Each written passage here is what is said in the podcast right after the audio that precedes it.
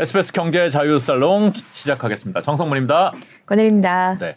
오늘은 아, 거시를 좀 얘기해 볼 건데요. 대한민국 대표 패드워처. 라고 불러드리고 싶습니다. 본인이 극구 사용하셨지만은 예. 오건영 팀장님, 어, 승진하셨네요. 축하드립니다. 아, 감사합니다. 반갑습니다. 네, 축하드려요. 네. 네, 감사합니다. 추운데 나와주셔서 감사합니다. 아, 감사합니다. 네. 네.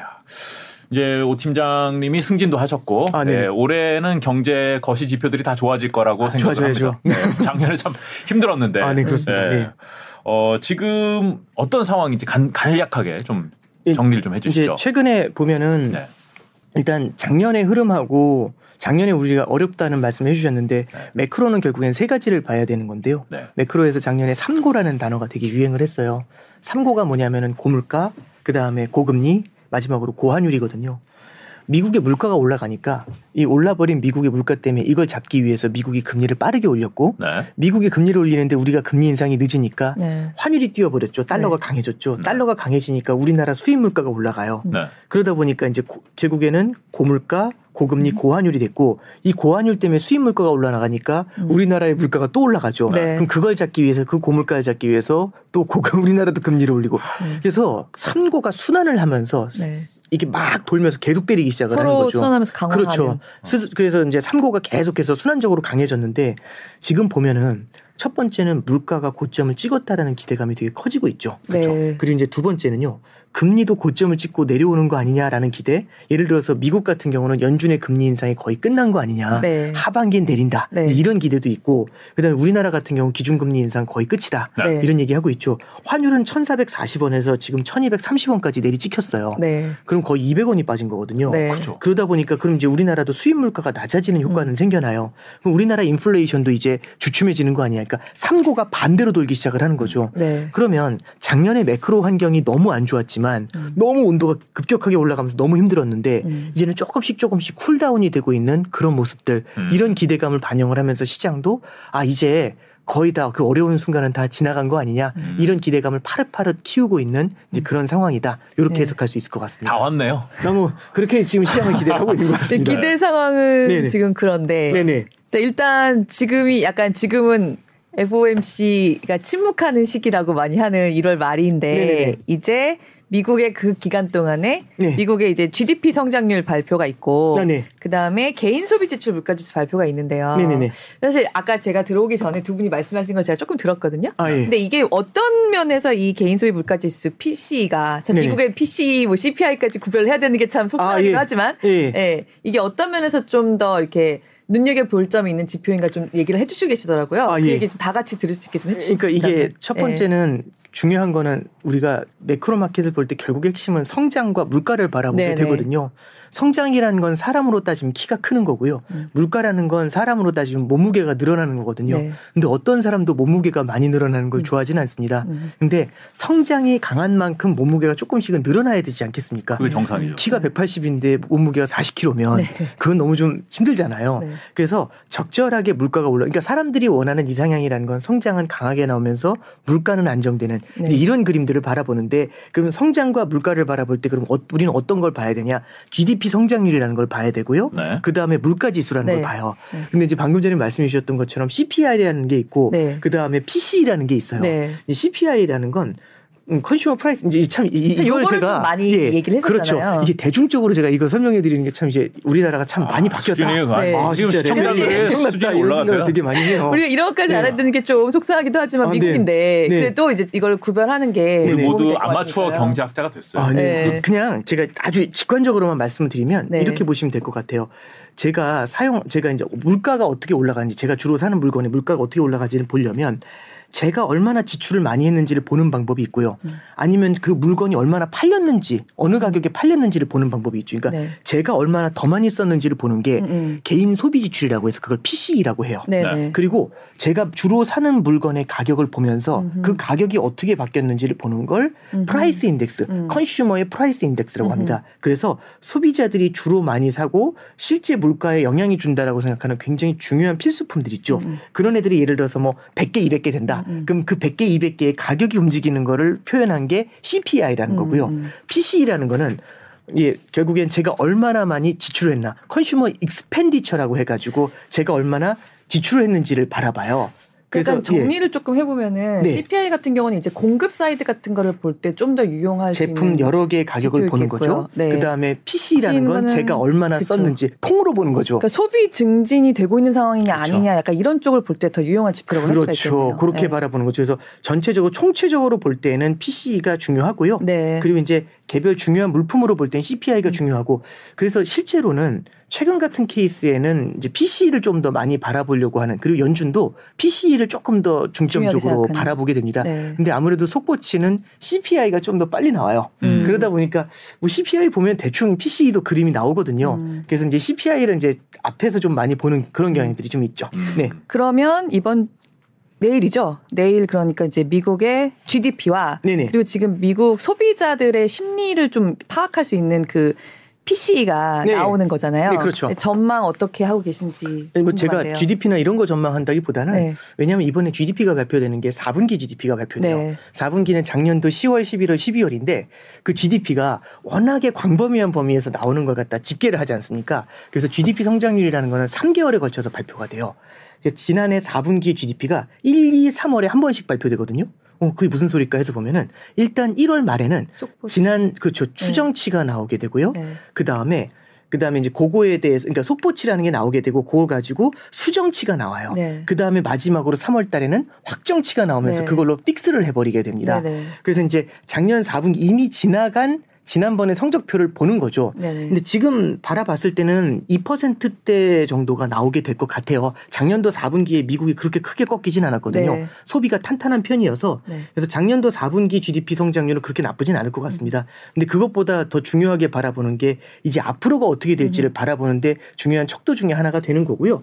그다음에 이제 두 번째는 PCE 같은 경우가 있는데 PCE가 결국에는 이제 이게 여러 가지가 있겠지만은 전체 통으로 보는 PCE가 있고 그 중에서 에너지 가격하고 식료품 음. 가격처럼 가격의 변동성이 되게 높은 것들 있죠. 네. 요걸 제외하고 보는 핵심 PC라는 게 네. 있어요. 그래서 지금 이제 핵심 PC가 어떻게 되는지 그거하고 그 핵심 PC가 오늘 되게 어렵게 얘기하네요. 아, 그래요? 전년 대비로도 있는데 네. 전월 대비로도 봐야 돼요. 네. 왜 그러냐면 지금은 이제 전년 대비는 크게 의미가 없어졌다라고 저는 생각을 합니다. 아, 네. 왜 그러냐면 전 이게 연간으로 바라볼 때는 전년 대비해서 지금이잖아요. 지난해 이맘때쯤에 어느 정도 가격에 있었는지 그게 딱 가격이 툭 튀어 올라간 케이스가 있으면 음. 이게 이제 왜곡을 주는 경우들이 있어요. 음. 그래서 보다 중요한 거는 지난달 대비 얼마나 올랐어요? 요걸 보는 게 되게 중요하거든요. 최근의 흐름을 그렇죠. 그래서 우리가 뭘 볼 필요가 있냐면 전월 대비해서 PC가 얼마나 나왔는가, 음. 전월 대비해서 핵심 PC가 얼마가 나왔는가, 요게 중요할 것 같은데 요게 제 생각에는 시장이 기대하는 정도는 아니면 그거보다 조금 더 높게 나오지 않을까 생각을 좀 하고 있어요.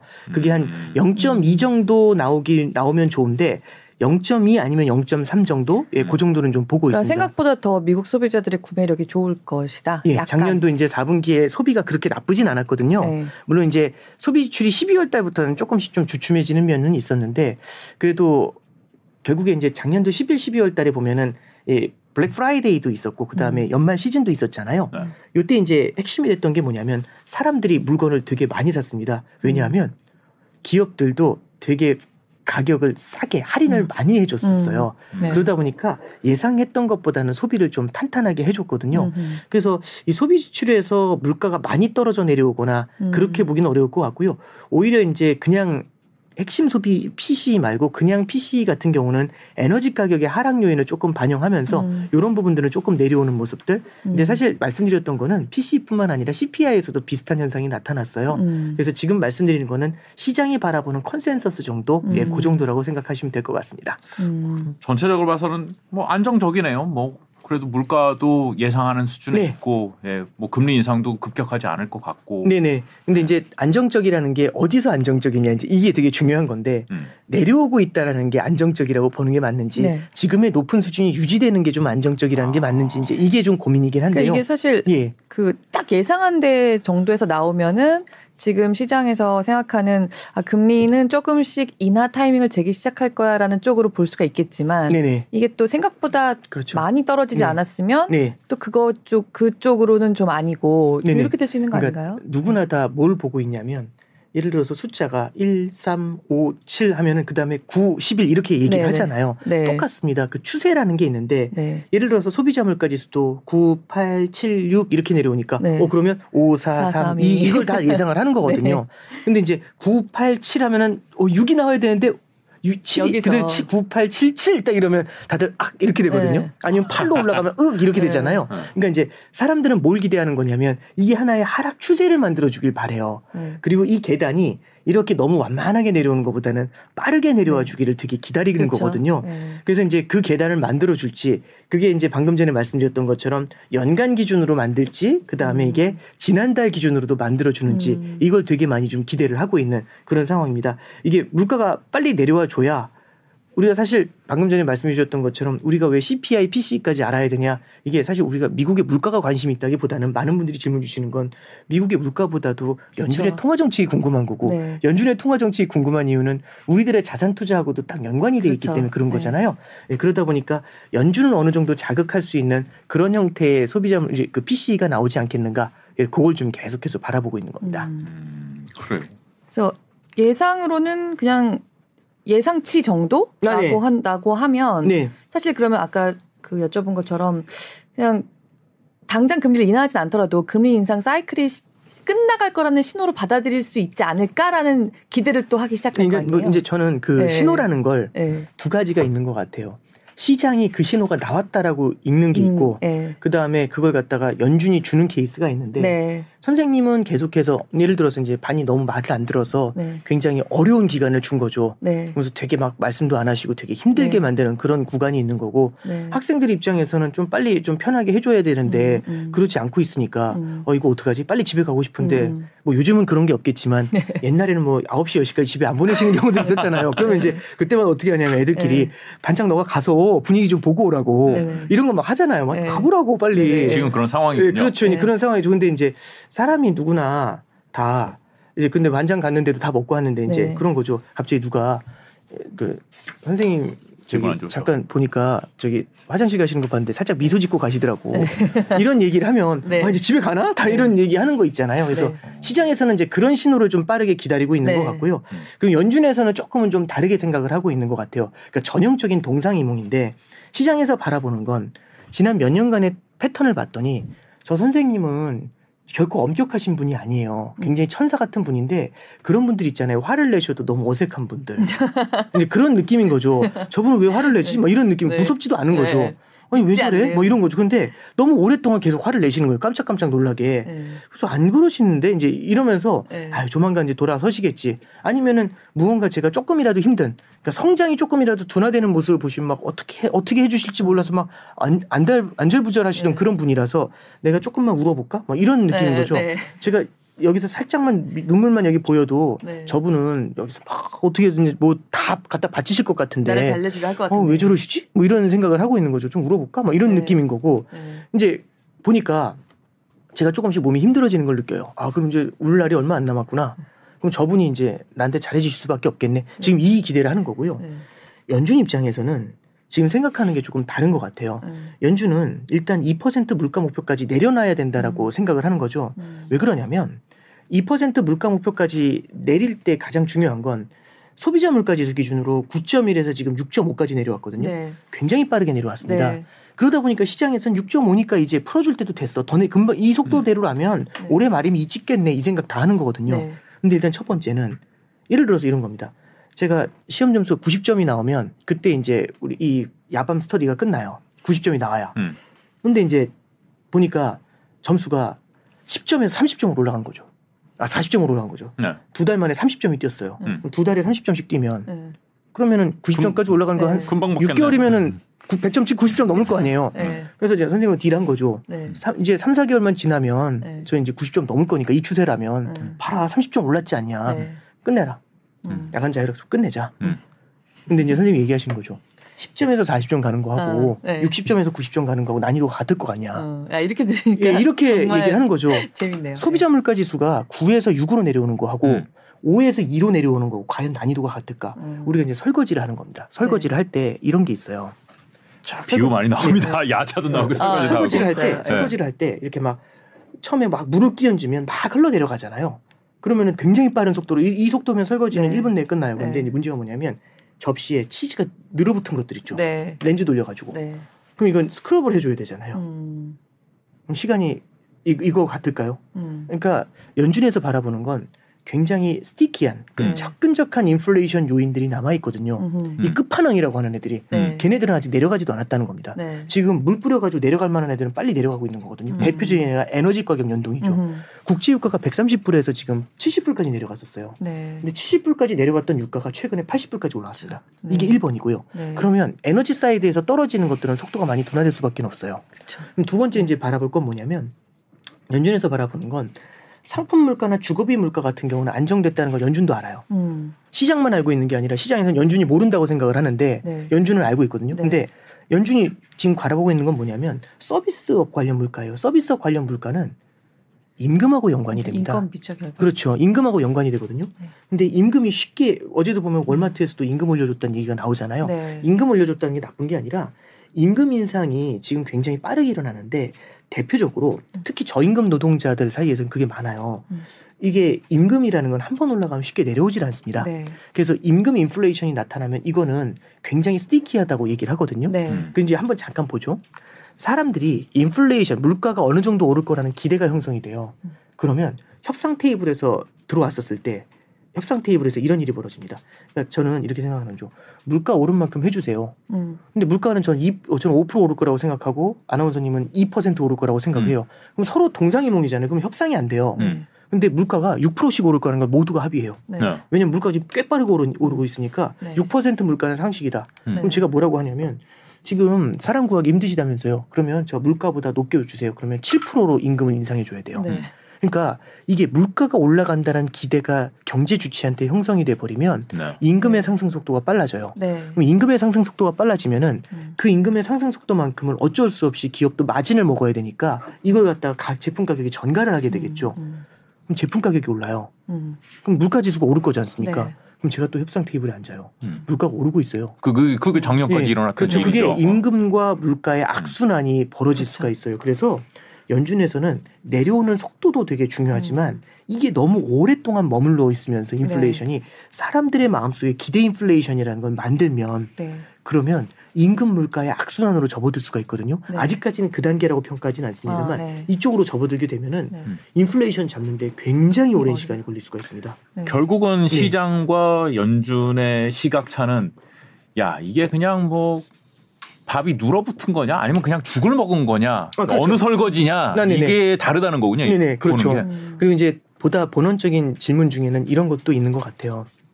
제가 예를 들어 환자인데 짠 걸 너무 좋아해요. 네. 짜고 자극적인 걸 매운 거 그것만 맨날 먹다 보니까 위, 위에 탈이 나가지고 병원에 들어온 겁니다. 의사 선생님이라고 해보시죠. 네. 그래서 절대 나가면 안 된다. 너는 입원해라. 네. 입원 열흘간 해라. 네. 그러면서 죽만 주세요. 네. 네. 밋밋한 그 물죽. 어, 저는 자극적인 게 아니면 못 먹는데 미치겠는 거죠. 열흘 동안. 음. 네. 근데 이제 매일매일 저는 뭘 기대하냐면 이제 네. 위가 위장도 안 아파요. 네. 언제 나가요? 언제 나가요? 그 얘기 계속 하시는데 네. 의사 선생님 입장에서는 네. 이거 되게 위험하잖아요. 네. 아. 그리고 또 하나는 어떤 생각이 네가 나은 게 아니야. 네가 네. 죽을 먹어서 그런 네, 거야. 그렇죠. 네. 어. 근데 이제 하나 되게 두려운 게 뭐냐면 얘를 내보내면 어떤 일이 벌어질까요, 제가? 아. 나가자마자 뭐 할까요, 저는? 짠 짠거 먹어 라면 먹겠지. 먹겠죠. 짠거 먹고 또 네. 들어올 거잖아요. 네. 재발의 위험이 있습니다. 네. 재발의 위험이라는 건 뭐냐면 지금은 인플레이션이 둔화되는 것처럼 보이잖아요. 네. 연준이 4.5%의 금리와 달러 원 환율로 1,400원의 환율로 때린 거거든요. 음. 네. 강달러로 때린 거거든요. 이걸로 때리니까 이 인플레이션이라는 괴물 휘청하는 거예요. 네. 그럼 얘로 때려야지 죽는 거잖아요. 네. 근데 때리니까 휘청하니까 갑자기 시장에서 환호를 하면서 금리를 잡아내리고 환율을 내- 환율을 낮춰버려요. 음. 그럼 강달러와 고금리라는 무기가 약해진 거거든요. 네. 이러면 얘가 휘청거릴까? 음. 그러니까 이게 시장이 지금 어떤 분위기냐면 지금 그 글로 그 미국의 음. 금융 시장의 유동성 환경은요 네. 어마어마하게 좋아졌어요. 요새 네. 시장 분위기 나쁘지 않은 것 같아요. 네. 네. 유동성이 흘러나와요. 넘쳐나와요 네. 네. 또. 예. 네. 그러면 결국에는 이 유동성이라는 걸 잡아줘야지 네. 이 유동성이라는 걸 잡아줘야지 인플레이션이라는 게 완벽하게 제압이 되는데 네. 여기서 그냥 철군을 해버리면 음. 그럼 이제 아프가니스탄 되는 거잖아요. 이 그런 분위기인 시점에서 거죠. 예. 그오 팀장님 시각은 아직 위험이 남아 있다는 시각 쪽인 거네요. 그렇죠. 그러니까 음. 우리는 이런 생각을 하면 됩니다. 결국에는 그 인플레이션이라는 걸 확실하게 발본 세권을 해줘야 음. 이 인플레이션에 대한 발본 세권은 결국에는 고용 있죠. 이 고용 실업률 같은 게 좀 올라와 줘야 끝나는 게임이 되는 거거든요. 네. 근데 지금 실업률이 반세기 최저예요. 음. 네. 굉장히 노동시장이 뜨겁거든요. 네. 노동시장이 뜨거운 상태에서 철수를 한다라는 게 음. 인플레이션이 끌어올릴 수 있는 리스크를 안고 간다라는 겁니다. 또 하나는 자산 가격하고 관련된 부분도 분명히 있는 것 음. 같아요. 최근에 연준에서 제일 많이 나오는 얘기가 뭐냐면 우리가 금리 인상의 속도 조절을 한다는 걸 음. 우리 피벗으로 시장에서 피벗으로 해석을 해서 금리 인하까지 생각을 하면서 음. 지금 시장이 막 너무 유동성이 완화적으로 흘러나오는데 음. 이건 경계해야 된다. 네. 지금 참고로 말씀드리면 미국의 다우존스 지수 같은 경우는 작년 1월 수준이에요. 1년 전 수준입니다. 근데 네. 작년 1월이라는 게 왜 중요하냐면 미국은 금리 인상을 작년 3월에 0%부터 시작을 했어요. 네. 금리 인상 이전. 수준으로 와 있어요. 네. 네. 다우존스는. 네. 그러네요. 그 다음에 S&P 500 지수는 작년 4월 수준이에요. 작년 음. 4월이면 금리 인상 한 번 한 다음에 0.25. 네. 그 다음에 그 4% 넘게 금리 인상을 음. 하기 이전으로 돌아와 있어요. 네. 그다음에 나스닥이 많이 빠졌다곤 하지만 작년 5월 수준이에요. 작년 5월이면 자이언트 스텝 4번에 0.5% 인상하기 이전으로 돌아와 네. 있어요. 네. 왜 그러면 이제 여기서 이제 가장 많이 하시는 얘기가 아 그걸 왜 모르냐 선반영 아니냐. 근데 하나만 말씀드리면 이건 선반영이라고 할 수는 없는 게 작년 1월달, 3월달, 4월달에는요 네. 미국 금리를 이만큼 올릴 거라고 생각한 사람이 그렇죠. 없었어요. 네. 그렇죠. 시장은 알고 있었다. 일단 채권 시장은 몰랐거든요. 네. 네. 채권 시장이 모르는데 채권 시장도 모르는 금리를 네. 주식 시장에 선반영했다. 네. 이거는 넌센스예요. 네. 음. 그렇게 해석하면 안 되고 음. 선반영이 맞는 게 어떻게 선반영을 한 거냐면 지금 시장에서 선반영하는 건 금리 인하한 걸 땡겨 금리 인하할 걸 땡겨서 반영해요. 네. 그러니까요. 근데 금리 인하를 하는 순간에 들어가면 늦잖아요. 네. 미리 사야 된다. 일찍 일어나는 새가 음. 그렇잖아요. 얼리버드.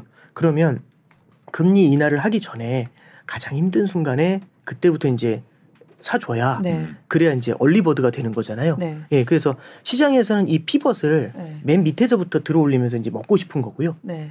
이 기회를 연준은 어차피 너네는 이길 수가 없으니까 음. 그리고 이제 얘가 맨 밑에서부터 들어올리면 이제 어떤 문제가 생기는 거냐면 이런 거예요. 선생님이 애를 혼내요. 음. 근데 이 애들이 안 거죠. 선생님이 저 선생님이 클라이맥스가 되면 음. 클라이맥스 막 소리를 지르면 2분 후에 나가세요. 그 다음에 이제 끝나는 거죠. 네. 그러면 이제 애들이 끝나면 너무 행복하잖아요. 음. 클라이맥스 때부터 행복해지는 거죠. 혼나면서 오, 나왔어, 나왔어. 혼나면서. 다 이거죠. 와, 나왔어. 어, 소리 지르신다. 그러면서 막 선생님 막 소리 지르고 계신데 막 너무 즐거워서 막 웃어요. 네. 너무 즐거워서 행복해서. 선생님 더 화나지. 안온날 혼도 더 나게 되는 그러니까 이제 거잖아요. 저는 무슨 지금 말- 방금 전에 말씀해 주신 게 핵심이라고 생각을 네. 하는데요. 세상이라는 건 하나의 고정돼 있는 루트를 따라가는 건 아닌 것 같아요. 네. 상대가 어떤 반응을 보이느냐가 되게 네. 중요한 것 같아요. 음. 혼낼 때는 좀 수그리고 있다가 네. 혼나는 게 끝난 다음에 움직이는 케이스가 있고 혼낼 때 먼저 움직이는 케이스가 있어요. 네. 너무 예비 동작이 빠르잖아요. 음.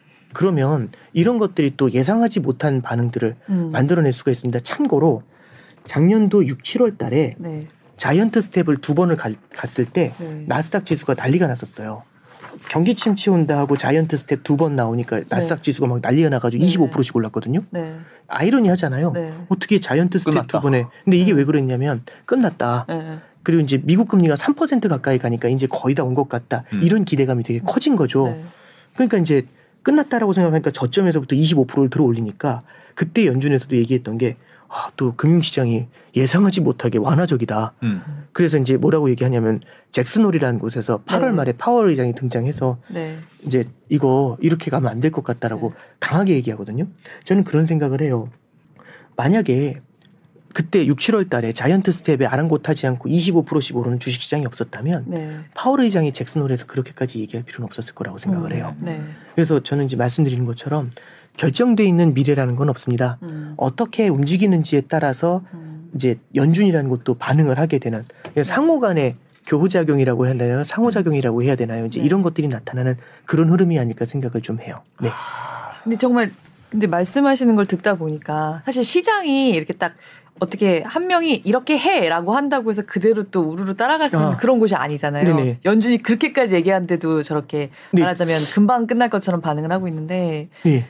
그렇다 보니까 말씀하신 대로 좀 생각했던 것보다 이게 시장에 시장이 말하자면 그 전에 1, 2년 전에 있었던 그런 강세장에 대한 기대를 계속 가지고 이렇게 연준에서 계속 얘기하는 것처럼 반대로 행동을 하는 모습이 자꾸 보이다 보면 오히려 그 피봇이 오는 시점은 더 뒤로 미뤄질 수 있다. 이렇게 예, 그렇게도 생각할 수가 있겠죠. 그러니까 핵심은 이런 것 같아요. 만약에 이 자산 가격이 상승하는 게 인플레이션에 영향을 주는지 요인이거든요. 근데 자산 가격이 상승한다라고 생각을 하면 미국 사람들이 지금 저축을 갖고 있어요. 그러니까 뭐 이런 거죠. 예, 예를 들어서 저는 확신해요. 제가 갖고 있는 이 주식이 10배 뛸 거라고 아니면 저는 확신해요. 제가 갖고 있는 아파트가 20배 뛸 거라고. 네. 그럼 지금 저축 하면- 모아놓은 거 그냥 써도 되잖아요. 네네. 그렇죠. 그럼 물가가 오르는 거 아무 상관없어요. 쓰면 돼요. 그렇죠. 왜 나중에 쓸 거 생기잖아요. 계속 생겨날 거 아니에요. 그러면 겁이 없어지는 거거든요. 네. 그러니까 미래에 대한 탄탄한 낙관이 존재하죠. 음. 모두 잘 갈 거야. 음. 잘될 거야. 그러면 왜 아끼고 살겠습니까? 써야죠. 근데 이제 지금 연준에서 고민하는 것 중에 하나가 뭐냐면 미국 사람들의 저축이 굉장히 많아요. 저축이 많으면 이 저축이라는 건 굉장히 긍정적입니다. 왜냐하면 불황이 찾아왔을 때 저축이 있으면 숨어 있으면서 먹고 살 게 있다라는 거잖아요. 네. 그렇죠. 그동안 뿌려준 그 어마어마한 부양책 때문에 저축을 상당히 쌓고 있는데 이 저축이라는 게 어려울 때는 당연히 큰 도움을 주는데 가끔씩 이럴 때가 있어요. 어려움이 찾아오려고 하는데 어려울 때까지 기다렸다가 어려울 때 조금씩 빼서 쓰면 되거든요. 음. 근데 어려운 게 찾아오기 전에 계속 쓰는 거죠. 음. 그럼 어떻게 되냐면 물가가 생각보다 안 잡혀요. 음. 소비가 굉장히 탄탄하고 음. 그러면은 이 저축을 다 쓸 때까지 물가가 안 잡히거든요. 네. 그럼 다 쓰고 난 다음에 경기가 훅 주저앉을 거지 않습니까? 그러면 음. 그땐 저축이 없어져 있죠. 음. 그런데 물가 잡느라 워낙에 금리까지 많이 올려놓고 전쟁을 많이 한 거죠. 그래서 미국 사람들이 이 저축을 어떻게 쓰느냐가 되게 중요한 포인트가 될 수가 있어요, 음. 앞으로. 근데 지금 같아서는 계속해서 이거 저축을 쓰려고 하면서 버텨요. 그럼 와 이렇게 금리를 올렸는데 이렇게 물가가 올랐는데 좀 소비가 안 꺾이는 거죠. 음. 음. 탄탄하게 따라가 주는 거죠. 그래서 이제 연준에서도 하는 얘기 중에 하나가 금리 인상을 해서 오랜 기간 유지해야겠다 이 얘기를 하는 이유가 저축을 최, 최대한 안 쓰게 하고 싶은 거죠. 음. 그러려면 저축을 하고 있는 것에 대한 페이버를 줄 필요가 있습니다. 그 음. 페이버가 뭐냐? 음. 높은 금리를 주는 거죠. 그. 그렇네요. 예, 음. 그래서 이제 그 방향으로 풀어야 되는 거 아니냐라고 음. 얘기해가지고 혹자에서는 뭐 올라갔으면 금방 내려온다 이거하고 달리 좀 버티는 음. 모습들을 좀 보여주려고 하는 게 있고요. 이제 하나 더 말씀드리면 참 이게 심리라는 게 무서운 게 지난 십몇 년 동안 주식시장은 떨어지면 오르고 떨어지면 오르고 떨어지면 오르고 이제 이런 걸 되게 많이 봤어요. 음. 그래서 항상 뭐가 있냐면 떨어지면 사야 된다. 음. 뭐 모두가 비관할 때가 뭐 음. 동틀력이 뭐 가장 어둡다. 네네. 이제 이런 그 되게 그 생각들이 많잖아요. 그러니까 근데 이제 정확하게 말씀드리면 떨어져서 오른 게 아니라 떨어지니까 연준이 돈을 줘서 오르는 거거든요. 네. 그러니까 다 알고 있는 거죠. 네. 떨어지니까 작년에 떨어진 주- 떨어지니까 오를 줄 알았는데 계속 떨어지니까 네. 왜왜왜 떨어지냐? 연준이 돈 안 줘서. 연준이 왜 돈을 안 주는데 거군요. 인플레이션 때문에 안 주잖아. 음. 인플레이션 꺾이는데 이제 줘야지. 음. 지금 1호직으로 가는 네. 거거든요. 그래서 아. 이제 줄 거야라고 이제 생각하는 거죠. 떨어져서 오른다고 예. 생각했어요. 예. 근데 이게 그렇네요. 네. 이게 저는 좀 가끔 저 같은 사람은 음. 그랬던 것 같아요. 그러니까 어렸을 때 영화 보다가 대부분의 영화는 해피엔딩이잖아요. 음. 굉장히 중간에 너무 무섭더라도 네. 아, 왜그 주인공은 네. 살 거야. 네, 맞아. 이 생각하지 않아요. 네. 그러니까 주, 인공은 총탄이 한 200만 발이 쏟아져도 다 살아남잖아요. 네. 주인공이 죽는 겨- 영화들이 가끔 있어요. 충격적이지 않나요? 어, 되게 불편하고 어, 네, 뭐지? 뭐. 이런 느낌이 들잖아요. 네. 그러니까 이번 것도 해피엔딩이라는 얘기는 연준이 돈을 줘- 줄 거라는 게그 예. 확신이 있는 거잖아요. 우리 이 영화는. 분명히 그렇게 끝날 건데 네. 그럼 영화가 그렇게 끝날 거라는 걸 알면 무섭지가 않은 거예요. 네. 그래서 이제 두 가지 심리가 있습니다. 사람들의 마음속에는 투자할 때는 로스 어버션이라는 게 있어요. 음. 로스 어버션이라는 건 뭐냐면 5% 이익이 났을 때의 기쁨과 5% 손실이 났을 때의 슬픔이라는 게 존재해요. 네. 근데 산술적으로는 5%의 기쁨과 5%의 손실은 똑같아야 되거든요. 그 기쁨은 네, 그 네. 느낌은. 네. 근데 5% 손실이 훨씬 뼈 아파요. 그렇죠. 네. 그게 로스 어버션이에요. 네. 손실은- 주식시장에서는 그렇죠. 그거 아니에요. 아. 5% 이런 사람은 얘기도 안 하고 5%딴 사람은 네, 예. 다 얘기하고 다녀. 아, 야, 내가 돈 벌었어. 이러면서. 예, 그래서 이게 이제 사실은 손실이 났을 때 그 두려움이라는 게 굉장히 커요. 그쵸. 네. 그래서 원금 보장이라는 게 그만큼 중요한 거잖아요. 네. 근데 언제부턴가 이게 조금 다른 게 들어온 음. 것 같아요. 음. 뭐가 있냐면 fear of missing out이라는 게 있습니다. 네. FOMO라는 FOMO. 심리가 있는데 네. 그건 FOMO라는 심리는 나만 이 기회를 놓칠 것 나만 못 같다라는 버는 거 아니야? 그렇죠. 그 네. 두려움이라는 게 되게 큰 것 같아요. 네. 이 기회를 나만 겁을 내 가지고 쫄면 음, 네. 나만 못 버는 것 같아. 네. 그러니까 loss aversion의 크기만큼 fear of missing out이 더 커요. 네. 둘 다 공포죠. 그렇죠. 네. 둘다 공포죠. 그러면 사- 하방으로의 공포도 있지만 상방으로의 공포도 네. 있거든요. 그럼 떨어져 내려가면은 네. 계속 대부분의 케이스는 이 로스 오버션이 들어오면서 어, 더, 더 깨지면 안 되는데 이 네. 두려움도 있는데 그 다음에 반대편에서는 아니야. 지금이야. 지금 안 하면 너는 도태돼. 그걸 놓칠 수가 있어. 이제 이 음. 두려움이 팽팽하게 맞서고 있는 것 같아요. 음. 그러면 만약에 이 포모라는 게 더 크면 자산 시장이 굉장한 자신감을 갖게 됩니다. 네. 얼마든지 때려라. 네. 때려라. 네. 왜냐하면 그, 그 때릴 때 더 세게 때릴 때마다 이제 끝이 네네. 얼마 안 남았을 테니까 이제 그 생각을 하면서 버티는 거거든요. 그러면 오히려 이제 말씀드렸던 것처럼 자산 시장이 생각보다 탄탄한 흐름을 보여주고 네. 자산 시장이 굉장히 탄탄한 흐름을 보여주게 되면은 이 소비라는 게 쉽게 안 꺾이면서 인플레이션이 생각보다 탄탄한 흐름들 음. 이런 걸 좀 보여줄 수가 있겠죠. 그래서 어 저기 우리가 지금 바로 깃발 꽂으면서 이제 끝났다 음. 이렇게 선언하는 거는 조금은 좀 성급하지 않겠나 지금은 좀 그런 생각을 하고 있습니다. 그러면 말씀하시는 걸 들으니까 궁금해지는 게 네네. 사실 전반적인 흐름은 계속 네네. 이렇게 말씀하신 대로 좀 유동적으로 변하면서 갈 수가 있겠지만 그럼 어떤 지표가 어떤 정도가 되었을 때 말하자면 아 이제는 연준도 조금씩은 좀 풀어줘도 되겠구나라는 생각을 할 수 있을까? 또 네네. 반대로 네네. 어떤 지표가 어떤 모습을 보이면 아 안지 안 되겠어 이 반은 아직 조금 더 소리를 질러야겠어라고 네. 연준이 생각을 하겠는가? 사실 그 두 가지가 네. 좀 궁금해지거든요. 일단 첫 번째는요. 네, 실업률이 되게 중요한 것 같아요. 실업률이요. 실업률이 조금은 좀 올라와 줘야 되는 것 같아요. 네. 이게 1번인 것 같고요. 이 실업률하고 연관돼 있는 것 중에 뭐가 있냐면 경제활동 참가율이라는 게 있습니다. 네, 사람들이 일자리로 돌아오질 않아요. 음, 사람들이 일자리로 돌아오질 않는데 이 사람들이 돌아와야지 결국에는 임금이 안정이 되기 시작을 하거든요. 음. 그래서 경제활동 참가율이라는 게 좀 올라와야 되는데 실업률도 내려와 가지고 올라올 생각을 안 하고 경제활동 참가율이라는 것도 지금 계속 멍하니 움- 움직이지 않고 있어요. 음. 그래서 이 두 가지가 고용 사이드를 바라볼 때 되게 중요한 것 같습니다. 네. 요게 만들어낸 게 임금이에요. 네. 경제활동 참가율이 사람에 대해서 네. 얼마나 많은 인력의 공급이 있는지 음. 실업률이라는 게 얼마나 많은 노동에 대한 수요가 있는지 음. 이걸 나타내 주는 거거든요. 음. 그래서 이 첫 번째는 고용 사이드를 볼 때 아까 말씀드렸던 그 임금의 사이드 를 볼 때 이게 되게 중요하고요.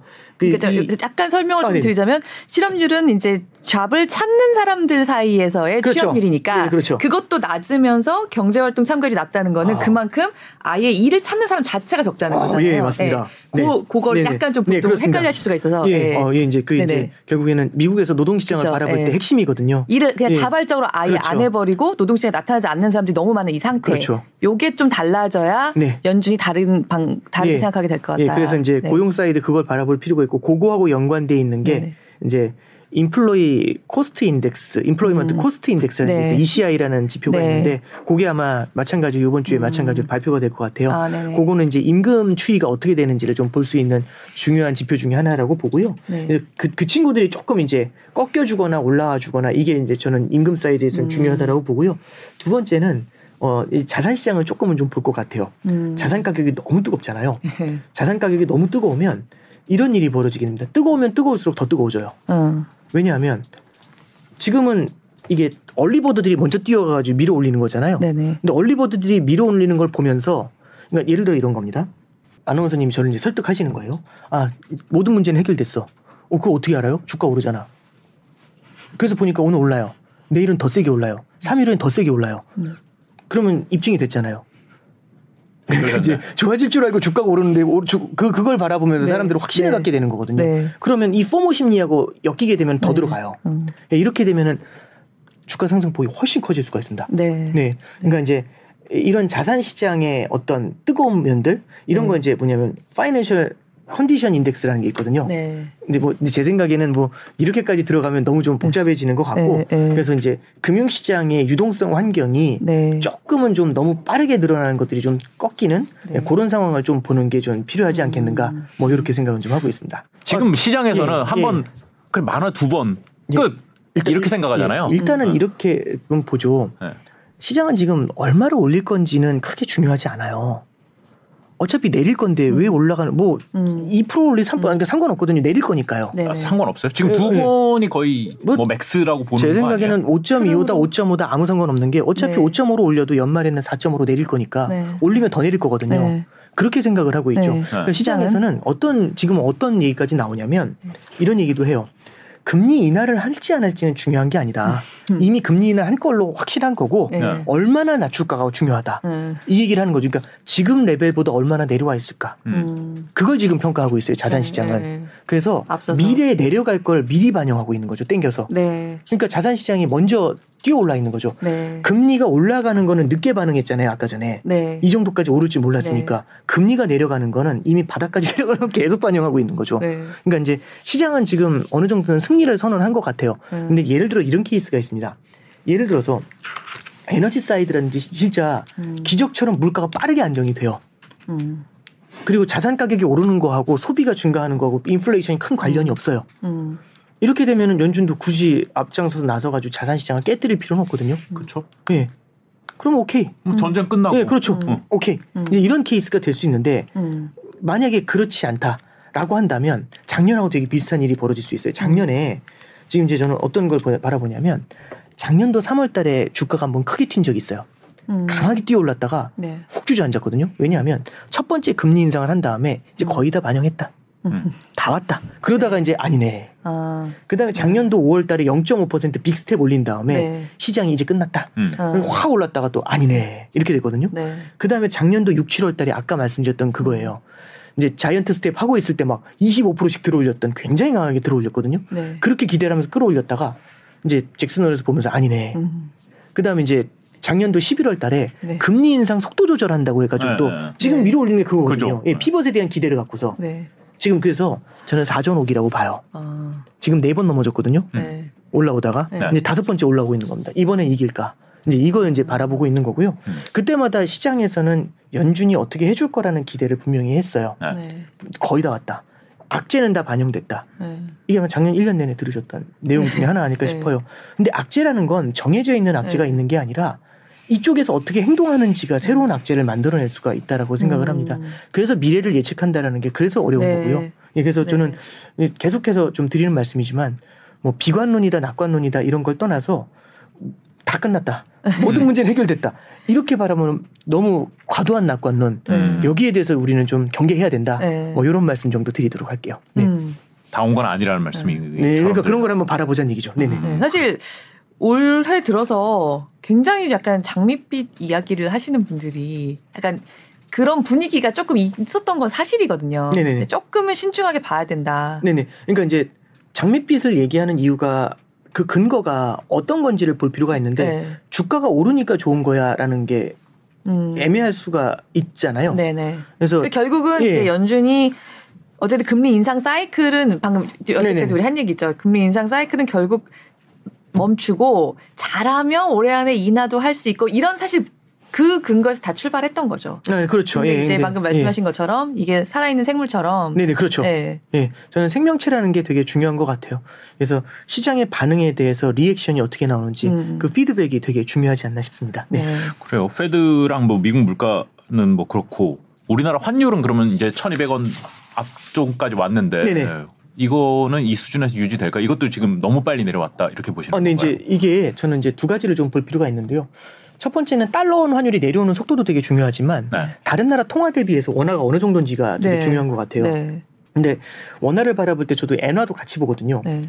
근데 엔화가 보통 100엔에 한 980엔 요 정도 했, 100엔에 980원 요 정도 했어요. 네. 네. 근데 지금 940원 정도 하거든요. 네. 어. 이 얘기는 뭐냐면 100엔을 살 때 980엔을 980원을 줘야 살 수 있었는데 이제는 100엔을 살 때 940원을 주면 살 수 있다는 네. 얘기잖아요. 이게 이제 뭘 얘기하는 거냐면 달러 대비해서 원화가 강해진 것도 있는데 네. 원화가 워낙 빨리 강해져서 네. 엔화 대비로도 강해진 거예요. 네. 그러니까 우리가 이제 바라볼 때 최근에 뉴스들 보면은 엔화가 강해졌다 이런 얘기 되게 많이 들었잖아요. 네. 근데 엔화보다 원화가 더 강세 속도가 빨랐던 겁니다. 네. 위안화보다도 빨랐어요. 네. 그래서 음. 전 세계 통화들 중에서 원화 강세 속도가 유독 빠른 편에 속하거든요. 약세 속도도 빠르지 않았었어요. 약세 속도도 빠른데 네. 근데 이제 이게 우리가 이제 시계열을 어떻게 놓고 보는지가 되게 중요한 것 같아요. 네. 그래서 시계열을 예를 들어서 딱 요 6개월, 7개월만 놓고 바라보면은 음. 원화의 약세 속도가 되게 빨랐다 이렇게 결론을 낼 수 있는데 음. 얘를 시계열을 쫙 넓혀가잖아요. 음. 그래서 2010년도 1월로 가면 2010년이요? 예, 2010년도 1월로 가면은 네. 그 그때 당시에 저기 원 달러 환율이 네. 1,150원 했어요. 네. 지금 1,230원이거든요. 네. 네. 그 이제 올라갈 땐 1,450원까지 올라갔었으니까 네, 네. 1,440원 이렇게 네. 갔었으니까요. 그럼 한 2, 30% 오른 거죠. 1150원 대비. 네. 그때 당시에 터키 리라화 환율이 네. 1달러에 2리라였어요. 2.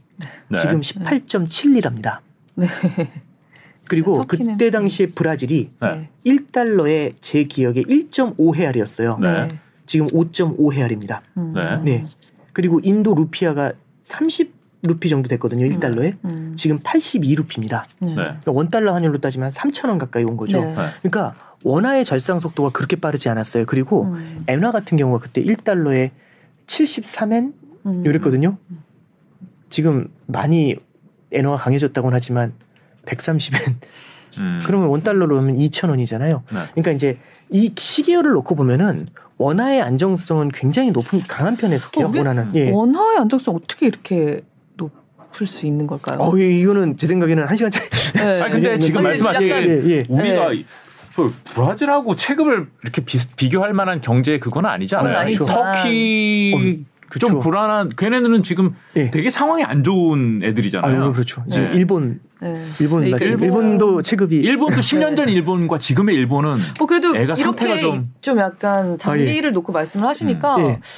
저도 그러니까 왜 우리 흔한 인상은 원화는 사실 그렇게 안정적이지는 않다는 인상을 좀 네. 많이 갖고 있는데 그러니까 저기 상당히 안정적으로 많이 있었네요. 전체에서는 거의 가장 top level에 속해요. 음. 그리고 이제 유로화 대비로도 유로화가 뭐 1, 1유로에 1.4달러 이랬던 게 뭐 0.9까지 내려오고 근데 저는. 조금 구- 네. 거기서 궁금해지는 게 네네. 아까 중국 위엔화보다도 우리나라 원화가 더 절상 속도가 네, 빨랐죠. 빨랐다고 최근에는. 하셨는데 네. 사실 원화를 조금 그 위엔화의 그 proxy 어, 예. 화폐로 많이 생각을. 하고 있는데 네. 네네. 거기서 원화는 절상 속도 더 빨랐던 거잖아요. 네, 그렇죠. 이제 이렇게 좀 강하게 튀어올 수가 있었을까? 어, 그러니까 결국에는 중국에서의 소- 중국, 중국은 속도 조절이 가능한 뭐 이제 뭐 그러니까 가능하다라고 표현을 네. 하는 게 더 나을 것 같아요. 왜냐하면은 중국은 아직 환율 자, 환율 변동 자체가 그렇죠. 변동 환율제가 아니라 자유 변동이 네네. 아니라 관리 네네네. 변동이라서 네. 상하단 뭐 2% 3%에서 거의 2%에서 막는 것 같아요. daily 환율의 변동을. 네. 우리나라 같은 경우는 그런 게 없는 편이죠. 네. 그러다 보니까 올라갈 때나 네. 내리꽂힐 때나 아무래도 속도가 네. 위안화가 우리나라보다는 조금 이 변동폭은 작아요. 음. 그래서 음. 사실은 뭐 이렇게 시계 장기 시계열로 봤을 때 위안화의 안정성도 굉장히 높은 편입니다. 네. 우리 위안화 절하됐다고는 하지만 네, 네. 근데 이제 고정 환율제가 바뀐 네. 케이스가 되는 거고요. 네. 우리나라 그래서 이제 원화 얘기를 조금만 더 해드리면 네. 환율이 내려왔던 이유는 두 가지 정도로 봤, 보면 될 것 같아요. 네. 첫 번째는 일단 작년도 10월 11월에 환율이 1,450원 이렇게 올라가니까 음. 네. 이 환율이 마냥 올라가는 것에 대해서는 경계를 해야 된다. 네. 강달러가 미국한테도 좋은 게 아니다. 이 네네. 모토가 나오기 시작을 해요. 그게 G20에서 나와요. 음. 네, 그러면서 이제 상단에 뚜껑을 덮어놓는 작업을 하게 되는 거죠. 네. 그래서 G20 차원에서 이게 국제 공조가 좀 나타났던 것 같아요. 음. 그러면서 환율이 1,370원, 60원 이렇게 찍혔거든요. 네. 그 다음에 이제 뭐가 터진 거냐면 소비자 물가 지수가 꺾여 내려오면서 네. 이제 피벗이다 음. 이 얘기가 나오니까 1,460원, 50원 요 정도에서 훅 주저앉으면서 1,230원까지 네. 밀어내린 겁니다. 네. 그러면 이제 두 가지 요인이 작용을 한 거죠. 아 그리고 이제 여기에 뭐가 있냐면 우리나라에서도 환율이 올라가는 걸 제어하기 위해서 음. 여러 가지 이제 미시 정책들을 좀 쓴 게 있어요. 그런 효과들도 같이 있는데 그럼 여기서 이제 어떤 일이 이제 벌어지는 거냐면 결국에 요인은 두 가지가 굉장히 큰 거잖아요. 네. 첫 번째는 상단을 막는 그렇죠. 음. 강달러가 모두에게 좋은 것은 아니다. 네. 라는 게 상단을 막는 첫 번째가 이슈가 있는 거고 두 번째는 이제 연준 피벗에 대한 기대가 음. 채권 시장, 주식 시장뿐만 아니라 환. 외환 시장에도 영향을 주고 네. 있다는 얘기잖아요. 네. 그럼 이 피벗에 대한 기대가 어떻게 되는지에 따라서 이 외환 시장의 변화도 좀 나타나게 될 수도 있다. 예를 네. 들어서 연준이 시장의 기대를 꺾어버리게 되면은 환율이 일시적으로는 튀어오르는 모습들을 좀 볼 수가 있겠죠. 음. 근데 이제 한 가지 좀 말씀드릴 수 있는 건 이런 건 가능한 것 같아요. 환율이 너무 많이 뛴다. 음.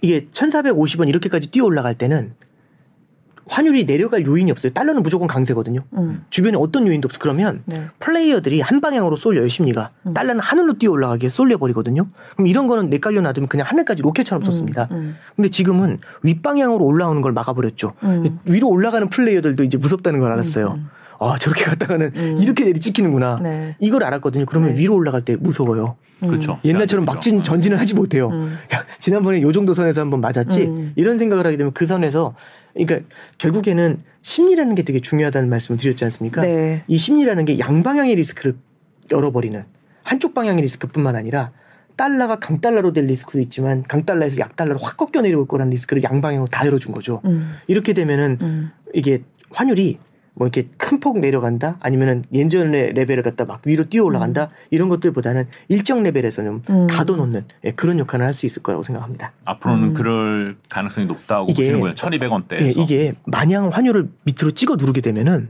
약달러가 오잖아요. 네. 그럼 수입 물가가 올라가요. 네. 그러니까 연준이 물가를 잡으려고 잡는 두 개의 칼은 한 손에는 고금리, 한 음. 손에는 강달러라는 칼을 휘두른 거거든요. 네. 근데 약, 이 저금리 약달러가 돼버리면 네. 물가가 다시 뛰어오르겠죠. 음. 그래서 마냥 약달러보다도 일정한 레벨, 그러니까 어느 정도가 일정한 레벨일지 모르겠어요. 적정 레벨의 강달러를 가지고 음. 물가를 잡으려고 할 겁니다. 음. 그래서 연준 같은 경우도 지금이야 시장이 너무 방만하게 바라보는 면이 있는데 음. 그래서 지금 뭐, 뭐 1100원대까지 내려간다 이런 얘기들도 있지만 음. 한번 그 방향성이 너무 빠르게 내려오다 보니까 이제 밑이 음. 보이는 거거든요. 음. 네. 근데 이게 너무 마냥 긍정적으로 볼 게 아니라 음. 양방향의 리스크를 같이 열어놓고 보자. 뭐이 정도 말씀드립니다. 음. 오 팀장님은 그러니까 뭐 미국의 자산 시장이든 금리든 아 금리에 대한 예상이든 네네. 아니면 환율이든 이런 게 지금 시장에서 너무 빨리 움직인다라는 인식을 하고 계시는 거네요. 그렇죠. 이제 기대감을 좀 많이 머금고 있는 것 같아요. 네. 기대라는 거는 그 기대가 실현이 됐었을 때 안정이 되는 거거든요. 음. 근데 아직 그 기대가 완벽하게 따라오지 않은 상태에서 너무 빨리 승리의 깃발을 꽂으려는 모습들 음. 이런 게 좀 나타나는 게 아닌가라는 그런 걱정은 좀 하고 있습니다. 음. 네. 그래요. 우리나라 경제 얘기 좀 이제 해볼까요? 아, 예, 예. 우리나라는 지금 뭐 물가 미국보다는 좀 덜하고 네네네. 우리나라도 금리 인상은 거의 뭐 이제 거의 다 온 거 아닌가라는 생각도 좀 드는데요. 아, 네, 이제 뭐 저기 얼마 전에 하는 총재께서도 네. 비슷한 코멘트를 좀 해주셨는데 네. 저는 굉장히 적절하다라고 생각을 해요. 어, 어떤 게 있냐면 어, 환율이 높으면 우리나라는 수입 물가가 올라가잖아요. 그쵸. 네. 이 그러면 답이 없어요. 계속 끌려서 미국 따라가지고 금리를 올려. 그러니까 미국이 올린다고 해서 올리는 게 아니라 미국이 네. 올리는데 환율이 뛰니까 네. 수입 물가가 올라가서 어쩔 수 없이 우리나라 물가가 올라가니까 어쩔 수 없이 금리를 올리는 거거든요. 네. 근데 지금 환율이 만약에 이제 안정만 돼주면 음. 지금 1230원, 40원 하니까 환율이 안정적이지 않습니까? 그렇죠. 이렇게 되면은 사실은 그렇게까지 막 따라서 무조건 맹목적으로 금리를 끌어올릴 필요는 없어요. 음. 이러면 금리 인상 속도를 조금 주춤하게 가져가면서 네. 잠시 주변을 돌아볼 필요가 있습니다. 음. 주변을 돌아본다는 게 뭐냐면 우리나라는 가계부채가 많은 편이죠. 네. 음. 그래서 가계부채 사이드를 한번 좀 바라보게 될 것 같아요. 네. 그리고 그 가계부채 사이드에는 부동산도 상당한 영향을 줄 수가 있겠고 음. 두 번째는 우리나라의 가계부채 문제 때문에 생겨날 수 있는 각종 부실 여건들 음. 이런 것들을 조금은 좀 돌아보게 될 것 같아요. 음. 그래서 작년도 12, 10월 11월 달에 환율이 높을 때에는 신용시장이 레고랜드 사태 때문에 그렇게 얼어붙었음에도 불구하고 금리 인상을 빅스텝을 갈 수밖에 없었던 상황이었던 거거든요. 네. 근데 지금 같은 케이스는 그래도 어느 정도는 물가만 바라볼 게 음. 아니라 네. 이제는 성장과 금융 안정 사이드를 같이 보겠다. 음. 이 trade-off를 한번 같이 보겠다라고 코멘트를 주세요. 네. 어, 저는 이제 그 방향이 결국에는 금리 인상에 대해서는 천천히 다른 여건들을 바라보면서 움직인다. 음. 이렇게 이제 해석할 수 있을 것 같고요.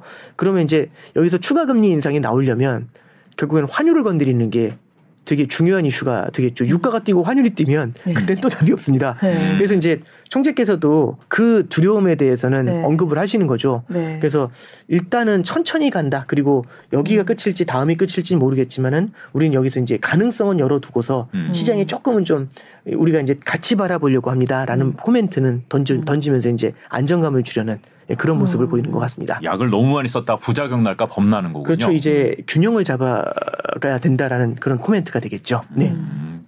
그리고 물가 뭐 목표치 를 뭐 지금 2%가 비 예. 이건 뭐 한국에서도 나오고 뭐 미국에서도 나오는 것 아, 같은데 네네. 2%를 목표치로 잡는 거 너무 비현실적이다 이런 얘기도 나와서 어, 네 맞아요. 이제 그건 맞는데 정확한 코멘트를 주신 건데 이게 왜 그러냐면 2% 물가 목표라는 거는 90년대 들어와서 만들어진 거예요. 네. 그리고 그게 명시적으로 들어오게 된 거는요.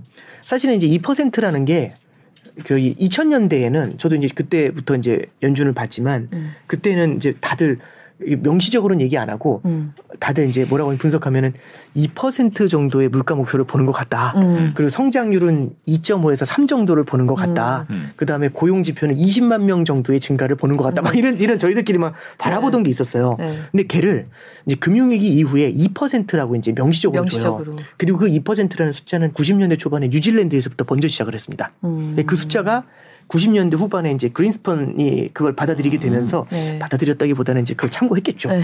그러면서 이제 이 정도가 적절한 것 네. 같아.라고 해서 이제 흘러나간 거거든요. 네. 근데 그때하고 달리 세계화의 흐름도 바뀌었고 음. 그다음에 노동 시장도 바뀌었고 음. 그리고 이제 워낙에 유동성도 많이 풀려 있고 이게 인플레이션이라는 걸 너무 과도하게 잡다 보면 성장도 훼손될 것 같으니까 네. 그럼 물가 목표를 유연하게 바꿔줘야죠. 음. 이 맞죠. 정확히 보면 맞죠. 근데 이제 이게 이런 것 같아요. 약간 시험을 보는데 음. 예를 들어 이런 겁니다. 저한테 이제 게임기를 사주기로 하셨어요. 근데 이제 제가 시험을 90점을 넘으면 게임기를 사주기로 하셨는데 제가 이제 어느 날 갑자기 와서 얘기하는 거죠. 이 시험 잠깐 보시자. 이 문제를 한번 보셔라. 했더니 아나운서님이 선생님인데도 못 풀겠어요. 오, 너무 어려워. 그래서 자 이제 성적표를 한번 보시자. 네. 지난 1년간의 성적표를 보면은 반평균이 80이다. 네. 그 상태에서 90점이라는 건 나 리즈너블. 음. 음. 근데 지금 반평균이 40이다. 네. 음. 여기서 90점이면 전국 네. 수석이다. 네. 90점이 말이 되냐? 네. 이 얘기를 하는 걸 바꿔주세요. 너무 네. 어렵다. 목표를 바꿔주세요. 이렇게 얘기하는 거거든요.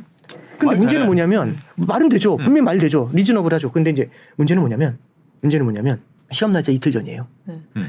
응.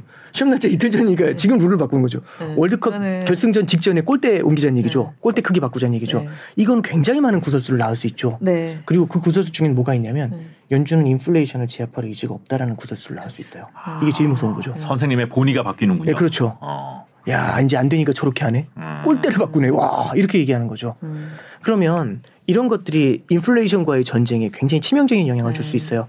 저는 바꿀 거라고 생각을 합니다. 근데 지금은 아닌 것 지금은 같아요. 아니다. 예, 난 나오가 되는 거죠. 네. 예. 그러면 시험 다 끝난 다음에 그렇죠. 아니, 그러니까 이제 뭐냐면 시험 다 본 다음에 바꾸면 그 무슨 소용이에요? 건- 아니, 아니 죠. 인플레이션이라는 건 다음에도 또 올 수가 있죠. 아. 그러니까 그러니까 지금과 같이 정말 그 자산 시장의 상황과 이런 거를 보면서 네. 잠재워야 되는 이 네. 반은 조금 더 혼이 나야 될것 그렇죠. 같은 이런 상황에 네. 바꾸는 것은 월드컵 끝나고 있고. 바꾼 다음에 네. 그 다음 월드컵 때 이걸 적용하는 걸로 네. 얘기를 해야 그렇죠. 예, 그래야지 이제 사회적인 컨센서스를 음. 얻을 수 있겠죠. 예. 아, 지금은 그러면은 그것도 미리 반영한 거네요. 시장에서는 그런 얘기들을 음. 지금 많이 하는데. 얘기들을 몇년 음. 뒤에 사실 글쎄요, 그걸 반영했는지는 잘 모르겠습니다. 어. 그건 조금 무리순 것 같습니다. 네. 음, 그래요. 네.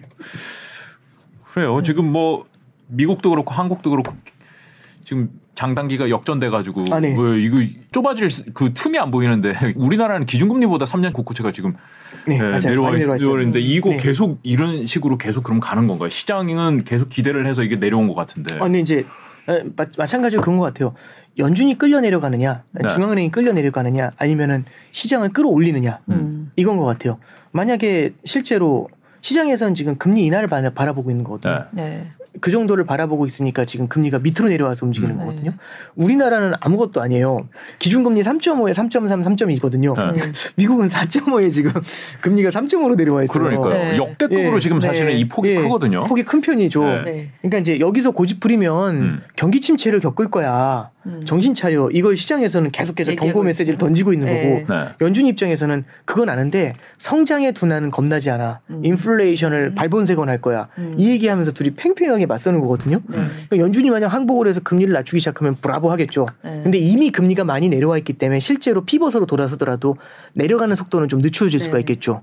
예. 그래서 저는 이제 이번에 FOMC 때도 되게 눈여겨 봐야 되는 것 중 하나가 뭐냐면 기준금리를 0.25 올리고 코멘트를 던질 거예요. 네. 그 코멘트에 대해서 채권 시장이 어떻게 반응하냐가 되게 음. 중요하다고 봐요. 네. 음. 그게 연준이 연준의 코멘트에 대해서 네. 겁을 주든 안 주든 네. 연준의 코멘트를 시장이 어떻게 받아들이는지를 아. 보여주는 겁니다. 네. 네. 0.25를 올리는데 그만큼을 들어 올릴지 네. 아니면 0.25 올린다 오히려 끌어 찍어 누를지. 음. 장기 금, 예. 금리를 예, 그렇죠. 이러면 만약에 찍어 누르면 아무리 겁을 주든 뭘 하든 음. 나는 당신 안 믿어. 네. 어, 우리가 이, 이겼다. 이, 이거죠. 우리가 우리의 승리야. 어. 예. 그럼 오늘 말씀하신 대로라고 하면은 사실 시장이 그렇게 반응을 해버리면 연준 입장에서는 좀 혼내는 기간 시간을 좀 더 길게 가져간 쪽으로 또 약간 더 움직일 수도 있겠네요. 그렇죠. 아까 전에 말씀드렸던 네. 것처럼 혼낼 이유가 없어진다라면 모르겠는데 네. 만약에 이게 인플레이션을 주춤하게 만든다. 네. 뭐 예를 들어서 이런 거죠. 아, 요번에 이제 저는 한은에서도 그 코멘트를 줬는데 어떤 게 있냐면은 작년에 우리나라 물가 상승률이 물론 높았지만 다른 나라의 다른 선진국에 비해서는 덜 높은 편이었어요. 네. 그 올라가는 폭이 좀 이렇게 좀 안정적이라는 표현은 그렇고 좀 덜했다는 이유 중에 네. 하나가 공공요금의 인상 이런 그쵸. 것들이 반영되는 게 조금 느렸거든요. 네. 그렇죠. 근데 이제 그게 이제 인상되는 걸 반영하기 시작을 하잖아요. 뒤늦게. 네. 그러면은 물가가 안정될 때 내려오는 속도가 다른 나라보다 느릴 수가 있어요. 네. 그쵸. 네. 그 이런 것들이 만약에. 어디에 연결이 되냐면 네. 상품 가격이 어떻게 됐을까죠. 네. 기업들이 상품 가격이 그러니까 물가가 오르더라도 상품 가격을 끌어올리지 않고 버텼을 수 있어요. 음. 작년에 아까 11월 12월에 fire sale 세게 했다는 말씀드렸잖아요. 네. 그 얘기는 뭐냐면 제품의 원가가 올라가도 네. 제품 가격이 이걸 전가하지 않았을 수 있거든요. 네. 근데 마냥 그럴 수는 없죠. 제품 가격에 전가를 하기 시작할 거잖아요. 네.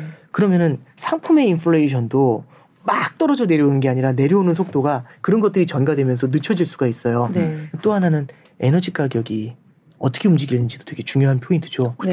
전략 비축률을 엄청나게 풀면서 에너지 가격을 찍어 누른 면도 있어요. 네. 음. 근데 이제 70불에서 80불로 돌아섰지 않습니까? 네. 그럼 전월 대비로 해서 에너지 가격이 큰 폭으로 하락한 그런 숫자가 나오기가 쉽지는 않을 것 같아요. 음. 그러면 내려오는 속도가 지금 굉장히 빨랐는데 네. 요 속도가 조금은 좀 늦춰진다든지 음. 아니면 뭐 예를 들어서 소비가 너무 탄탄해 가지고 실제 전월 대비로 해서 아까 말씀드렸던 코어 지표 같은 경우가 뭐 이번 달은 모르지만 다음 달 다다음 달에 뭐 탄탄하게 버틴다든지 이런 얘기가 나오게 되면은 연준이 얘기하는 쪽이 조금 더 힘을 얻을 수도 있어요. 음. 그래서 말씀드렸던 것처럼 계속해서 데이터 디펜던시로 그러니까 음. 우리가 마냥 승리를 아까 전에 말씀드린 것처럼 1, 3, 5, 7, 9 하면 그 다음에 뭐가 나올까 할 때 무조건 11 이게 아닐 수 음. 있는 거죠. 네. 음. 이- 이거는 수열이 아니라 수학이 아니라 네. 숫자의 세계가 아니라 현실 세계고 음. 숫자가 3, 5, 7, 9라는 걸로 올라가면 올라갈수록 사람들의 기대를 만들잖아요. 네. 11이 나올 거라는 그 네. 기대를 만드니까 그 기대가 새로운 걸 또 만들어낼 수 있거든요. 네. 그래서 저는 뭐든지 한쪽으로 쏠리는 것들, 음. 그 다음에 정해진 미래가 있다라고 보는 것들, 네. 그래 이게 정답이다라고 보는 것들 여기에 대해서는 좀 우리가 경계를 해서 바라봐야 된다. 네, 음. 이런 조언을 드려보고 싶습니다. 그러니까 우리가 봐야 되는 거는 금리를 뭐 올릴 거고 올릴, 올릴 가능성이 높지만 올리고 파월이 뭐라고 얘기하면은 시장 금리가 어떻게 되느냐. 아 그렇죠. 이제 네. 그거 되게 중요한 것 같고요. 네.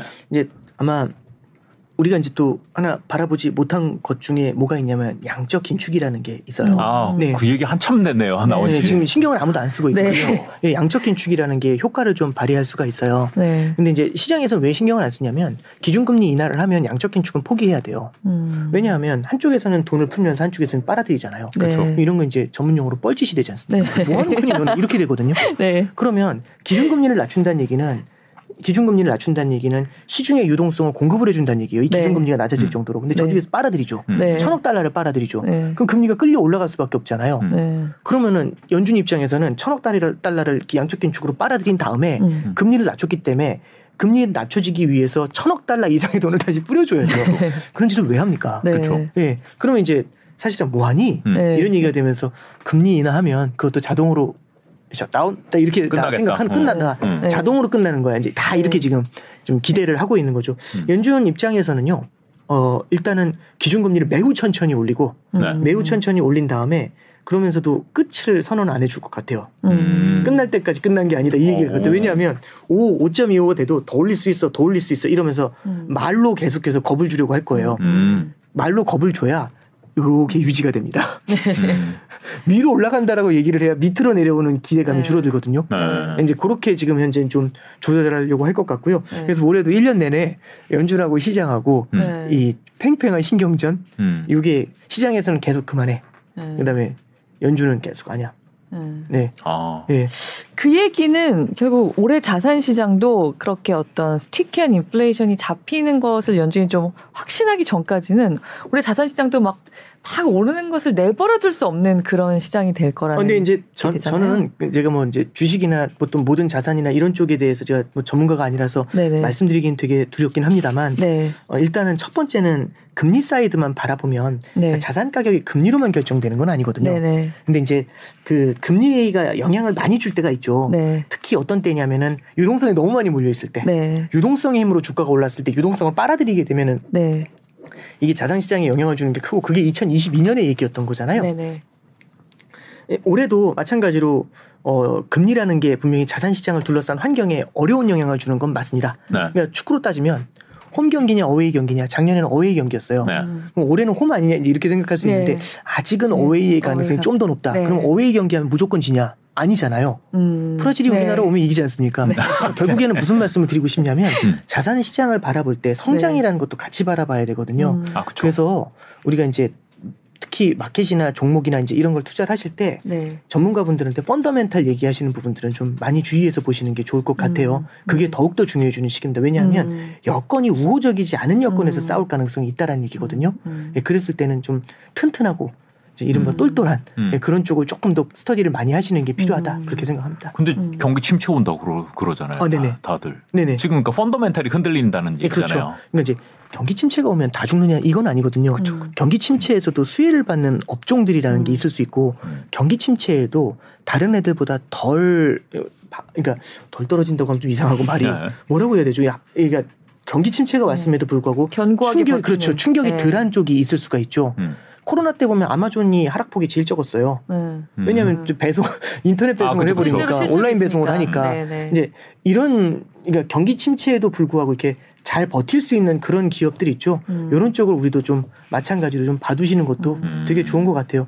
그리고 그 침체라는 게 우리가 생각하는 것처럼 뭐 금융위기 이런 형태의 침체는 아닐 것 같고요. 네. 왜냐하면 이- 지금 시장의 낙관론이 굉장히 탄탄하잖아요. 네. 낙관론이 탄탄하다라는 거는 인플레이션이 제압하기가 어렵다는 것도 되지만 음. 뭐가 똑같냐면 환자로 따지면 네. 굉장히 긍정적인 환자인 거예요. 긍정적인 환자가 더 치료가 잘 된다고 하지 않습니까? 네. 네. 제가 근거 있는 얘기인지는 잘 모르겠습니다만 네. 네. 네. 그 연준도 그 얘기를 해요. 네. 이 저렇게 올리면은 난리 나는 거 아니야? 금융 시스템 붕괴되는 거 아니야? 음. 시장이 굉장히 낙관적이고 음. 과거에 비해서 굉장히 음. 탄탄하게 버틴다. 음. 이 얘기를 해줘요. 음. 아까 말씀드렸잖아요. 자이언트 스텝 네 번 하고 빅 스텝 한 번 더 추가했는데 음. 작년 그런데도 5월 불구하고. 수준이잖아요. 네. 그래서 작년에 우리가 1년 내내 주가가 빠졌다고 생각하시는데요. 네네. 그게 아니라 네. 작년에 6월까지 빠지고 옆으로 뛰었어요. 음. 예, 그래서 공, 시장의 공포 지수가 굉장히 낮습니다 지금. 음. 예, 그래서 우리가 이제 마켓을 볼 때 무조건 뭐 다 무너져 급등해 이- 이런 구도로만 너무 보시는 것보다는 네. 너무 작은 하나의 시그널을 보면서 죽었어, 살았어, 막 이렇게 생각하시는 것들보다는 네. 이제 여기에 대해서 액션이 어떻게 나오는지를 좀 꼼꼼하게 보시면서 대응하시는 것도 저는 좀 필요하지 않나 싶습니다. 그러니까 종목 투자하시는 분들은 진짜로 분석을 잘해야겠군요. 어, 자기가 저는 투자하는 진짜. 기본이 중요하다. 네네 할수 그런 것. 같습니다. 네, 네. 네. 그래서 결국 그러면 결, 기본이 중요하다는 거는 실제로 그럼 실물 경제가 어떻게 되느냐가 되게 중요한 건데 그렇죠. 사실 올해 경기 침체는 무조건 온다. 근데 이게 경착륙이냐 연착륙이냐 사실 이거 갖고 얘기를 많이 하자 하고 네. 있잖아요. 네. 그러면 팀장님은 어떻게 생각하시는지 그러니까 이제 궁금하네요. 연준은 연착륙을 원하는 거고요. 네. 이제 뭐 경기 침체가 무조건 온다 이런 것보다도 네. 지금 이제 얘기하는 게 mild한 경기 침체를 얘기하고 있죠. 네. 연준에서는 안 오거나 아니면 mild하게 오거나. 네. 근데 어쨌든 cool down이 된다. 조금은 좀 지금보단 주춤해진다는 거에 대해서는 네. 동의를 하고 있는 것 같아요. 네. 그리고 인플레이션을 잡으려면 약간의 경기 침체는 필요하다. 그게 mild한 침체인데 음. 착륙이라는 건 이게 영착륙이죠. 네. 요게 연착, 이 경착륙을 하려고 하는데 밑에 쿠션을 막 해주면 네. 이렇게 이렇게 천천히 이렇게 내려오게 되지 않습니까? 네. 이게 연착륙이죠. 네. 근데 지금 시장이 생각하는 건 뭐냐면 이렇게 내려오려고 하는 걸 쿠션을 대주니까 하늘로 떠요. 급 이륙이거든요. 네. 그러니까 이제 이게 시장하고 연준의 가장 큰 동상이몽인 것. 같아요. 연착륙을 시키고 싶은데 연착륙을 시키려니까 이륙을 해버리는 거죠. 음. 근데 이륙을 하면 더 높이 올라가 있지 않습니까? 네. 그나마 내려오는 게 힘든데 이제 내, 낮춰줘야 되는데 더 네. 올라가려고 하지 않습니까? 네. 이게 연준이 갖고 있는 근본적인 고민인 것 같아요. 그 음. 괴리. 예. 그래서 어, 저는 어, 너무 시장이 너무 뜨겁게 반응을 하면 음. 그게 오히려 연착륙을 좀 더 어렵게 어렵게 만드는 한다. 그런 요인이 될 수 있다라고 생각을 하고요. 음. 그래서 너무 큰 쏠림이 나타나지 않게 음. 이렇게 천천히 낮춰주게 된다면 음. 그렇게 큰 충격이 없이 그러니까 그래서 뭐 금융위기나 이제 이런 때하고 비교하기는 좀 어렵다라고 생각을 하고요. 그래서 당연히 긍정적으로 잘 끝나기를 바래야 되지 않을까요? 저는 그렇게 인플레이션을 제압해 나가야 된다고 생각을 합니다. 네. 오늘 일본 얘기 아, 네. 네, 시간 많이 지났는데 일본 얘기 별로 안 했는데 네. 일본은 어, 떤가요 지금 뭐 어, 이제 예. 총재 바뀌는 거 기다린다 뭐 이런 얘기를 하던데요. 어, 예. 일단 일본은 시간은 번 것 같아요. 네. 그러니까 이제 시간을 벌, 벌었다는 얘기가 뭐냐면 이게 일본은 기준금리가 마이너스고 네. 10년짜리 국채금리를 0%에 딱 묶어놨어요. 네, 네. 그래서 마이너스 0.1, 0% 해가지고 이렇게 딱 그 이 영 이게 단 1, 이 하루짜리 금리, 10년짜리 금리 이렇게 묶어놨거든요. 이렇게 묶어놓고서 이 10년짜리 금리에 대해서는 이게 시장에서 움직이다 보니까 버퍼가 있어야 되잖아요. 음. 0.25의 버퍼를 둬서 0.25 위로는 못 올라가게 해놨어요. 근데 이제 하도 미국 금리가 올라가고 이거 못 버틴다라고 생각을 하니까 이게 0.5로 한번 올려줬거든요. 그럼 0.5로 한번 올려주면은 여기서 끝나야 되는데 또 시장에서는 0.5도 못 버틴다 해가지고 전방위적으로 이, 이 금리 선 요렇게 지금 잡아놓은 거잖아요. 네. 0%, 0.1%, 아니, 마이너스 0.1%, 0%. 요 선이 있으면 요 선을 갖다 전방위적으로 압박해요. 음. 그럼 어떤 일이 벌어지냐면 요 끝은 팽팽하게 잡고서 노력하고 있잖아요. 네. 그, 그러니까 이제 요렇게 삐지기 시작하겠죠. 그래서 7년, 8년, 9년 금리가 10년 금리보다 높아요. 아 지금 그렇게 돼 있어요? 어, 예. 그- 아, 그러니까 저기 지난 며칠 전에 그 저희 통화정책 회의할 음. 때만 해도 요렇게 금리가 높아졌고 네. 10년 이외에 있는 채권 시장에서는 금리가 수직으로 떠서 날아가요. 아 그런 경우도 예, 있군요. 이- 이렇게 묶어놔서 그래요. 그러니까 어. 이 양쪽에서 방파제 잡고서 이렇게 묶고 있어서 그래요. 여기 있는 있는 화력 없는 화력을 다 집중하고 있거든요. 네. 근데 이제 여기서 문제가 뭐냐면 이걸 갖다가 다 제압을 하려면 일본 중앙은행이 너무 많은 국채를 사야 돼요. 그렇죠. 그럼 이제 시장에서 고래 한 마리가 들어와서 다 사고 있는 거거든요. 네. 대주주가 이 가격을 갖다 다 통제하려고 있는 대로 사고 있거든요. 음. 이러면은 시장 거래가 마비가 되고 시장의 기능이 사라져요. 네. 그렇죠. 그럼 이제 이거를 뭘로 해서 해결해야 될까 해가지고 시장에서는 해결할 방법이 없다. 음. 그러니까 올릴 수밖에 없다. 네. 근데 0.75로 올려주잖아요. 그럼 또 0.75로 가서 붙을 거 아니에요. 이게 그렇죠. 뭐냐면 햇님 달림에 나오는 호랑이 느낌이죠. 고개를 넘을 때마다 떡 하나 주면 0.75 주면 안 잡아먹지. 그럼 1까지 가져. 1 주면 안 잡아먹지. 1.25 주면 안 잡아. 이, 이 얘기 할 수 있거든요. 네. 그러니까 이제 이렇게 끌려가면 답 없다. 음. 그럼 이제 뭐가 문제냐? 그랬더니 이제 하는 얘기가 다 결국에선 시장에선 시장 기능이 마비될 거고 음. 우리가 버틸 수 없어. 일본 중앙은행이 우리가 버틸 수 없어서 어쩔 수 없이 한도를 올릴 거다. 음. 그러면은 일본 국채를 사면서 버텨줘야 되는데 음. 일본 국채를 일본 중앙은행이 안 사면 되겠네. 음. 여기서부터 해법이 시작이 돼요. 맞죠? 그럼 그렇게 합시다. 그래서 이제 은행들을 독려해서 사게 만들어요.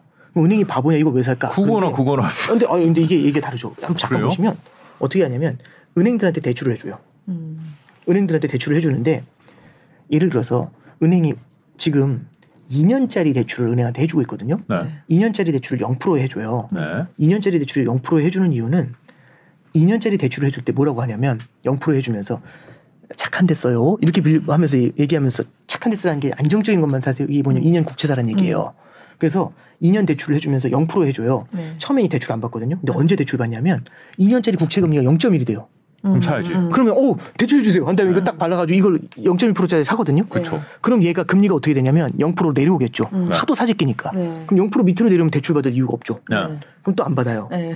그래서 0, 2년짜리 금리가 안정적이에요. 음. 그래서 이걸 어떻게 하냐면 10년 구간까지 대출을 늘려줬어요. 음. 5년짜리 대출도 있고요. 10년짜리 대출도 다 만들어줬어요. 요번에. 그럼 5년짜리 대출의 금리를 얼마를 줬냐면 시가 이렇게 써놨어요.